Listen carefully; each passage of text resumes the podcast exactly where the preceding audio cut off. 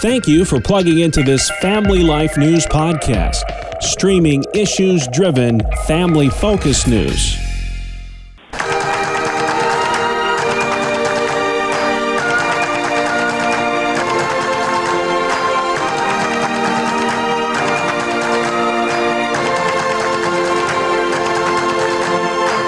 And welcome back to another edition of Capital Connection.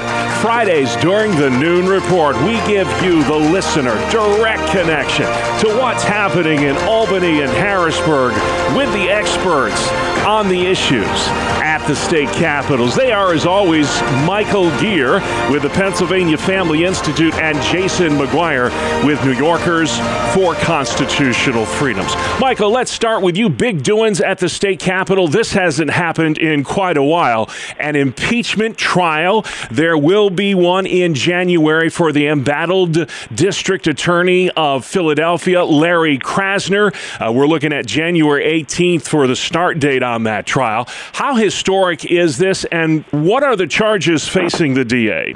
Well, it is pretty historic. The last time there was an impeachment trial in the Pennsylvania Senate was a Supreme Court justice back in 1994, Rolf Larsen.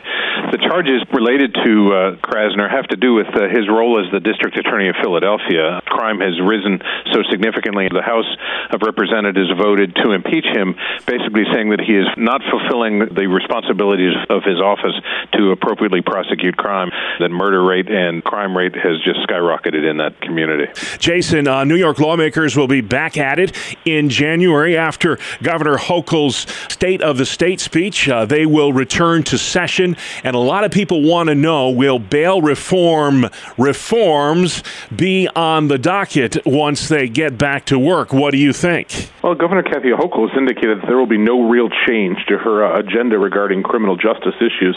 You know, she's coming off this victory in November, and by the time we get to January, I think that may fade in a lot of people's minds, and certainly for the governor, with the progressive base that is pushing her more and more their direction, it's going to be challenging to see a real reform in the new year. But don't you think, with all those races downstate that went Republican and crime, I got to believe, was a big reason why, don't you think that may force the Democrats in Albany to at least look at bail reforms?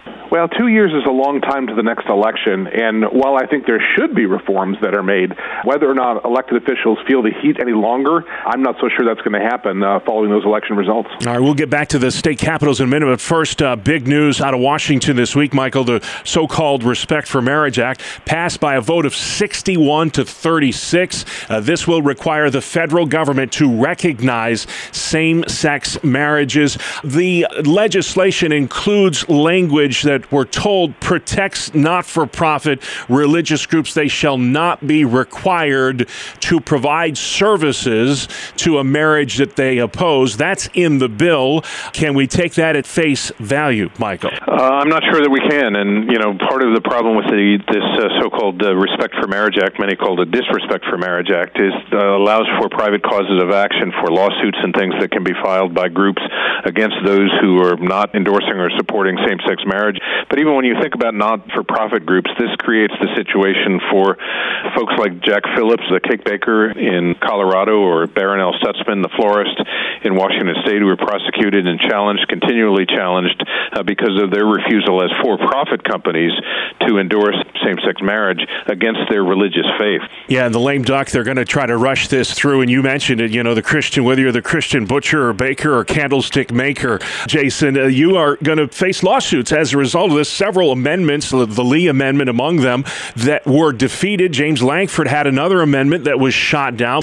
A lot of people who oppose this say, hey, even though it's written in the law that the Christian not for profits will be protected, this does not mean that they're immune from a slew of litigation now because of this law. Your thoughts? Well, I think Michael's right in uh, the case he's made here for the concern over this legislation. The fight is coming to every Christian. It's not just going to be about the adoption agencies or other entities such as that. It is coming to the individual Christian, and you have to look no further than just what's happening with Candace Cameron Bure regarding her move to even a new network now dealing with authentic marriage.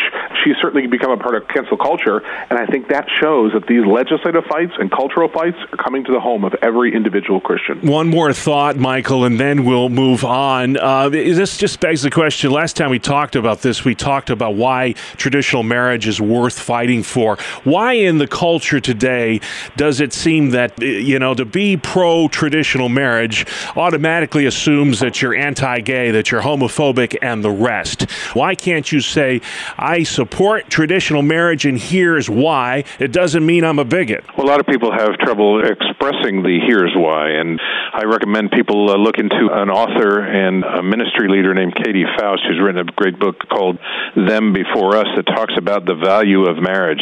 We who believe in the sanctity of marriage between a man and a woman need to have a fuller picture, both biblically as well as uh, social science and other things about why marriage is between a man and a woman is the best health education and welfare institution ever devised. Yeah, it's all about packaging that message more effectively, making it resonate with people who are on the outside looking in.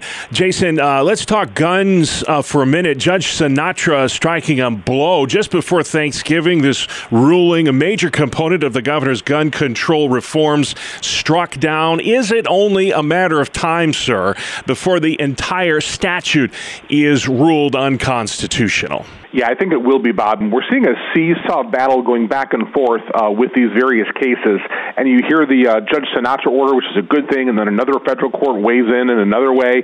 Uh, that battle is going to go back and forth, and I think ultimately we're going to have to get to the Supreme Court and get a ruling that I believe will stand with those who support the Second Amendment. All right, let's talk about the uh, the makeup of the Pennsylvania House for a minute, Michael. Still some things in limbo there.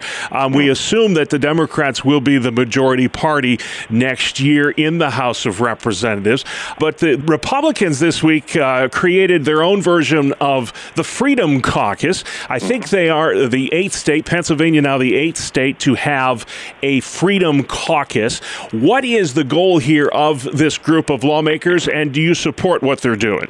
I do support what they're doing. As a matter of fact, I went to a reception earlier this week with some of the members of the Freedom Caucus. It's part of a national movement in a number of different states to give them camaraderie and support to work for the issues from a conservative perspective that they ran on, that they uh, won on, and that the constituents back in their district support. So we're supportive of the Freedom Caucus, and we'll certainly work with them uh, when they're working, especially on the issues that we support at Pennsylvania Family Institute. Gotcha. And Jason, one of the major reasons why New York has those controversial gun reform laws is that unspeakable evil that happened back on May 14th at a Tops store in Buffalo.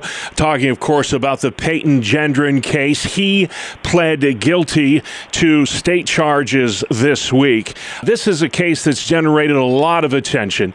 Is systematic racism real, or is there something else that we need to look at when we try to wrap our heads around stories like this? Yeah, that's a really challenging issue that I think Christians don't always see eye to eye on uh, as regarding the issue of systemic racism. But I can tell you this uh, there is sin in the heart of every man. And so I certainly believe that there are people who have racist tendencies, who have racism in their heart. We have to recognize that we are all created in the image of God. We all bleed the same color. And I think we should emphasize that when we talk about these issues. I got about a minute left. To Michael, Pennsylvania's 67 counties required to certify their election results this week. All but one did. Luzerne County did not. How come? Well, it's an interesting case. That uh, election there was a mess. We all remember, or those who paid attention to the news on election day, the problem with uh, not having enough paper ballots in Luzerne County, and so uh, voters were disenfranchised that day. We'll see where that goes, Jace. Before we go, there seems to be two industries in New York that are thriving. Uh, if you work in the marijuana industry or if you're in the gambling industry, uh, times are pretty good for you. But why is this a bad bet, in your opinion? You know, it seems like the only thing that our state can exceed in as far as industry and we can excel in is the so-called uh, sin taxes or the vices.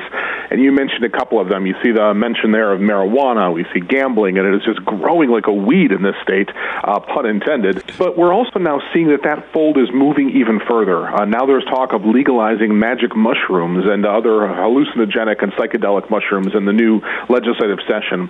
We've talked in the past about the push for legalizing prostitution in this state, and you just see the depravity of man going deeper and deeper the further away we walk from absolute truth found in God's Word. All right, and that's what you guys are all about all the time, and we love spotlighting your work and the ministries that you represent. If you want to know more about what the Pennsylvania Family Institute is. Why do you exist there in Harrisburg? Michael, you have a wonderful website where folks can go and check you out. What is it, sir? pafamily.org. And what is New Yorkers for Constitutional Freedoms anyway? What are you guys all about? Jason, what's your website, sir? AlbanyUpdate.com.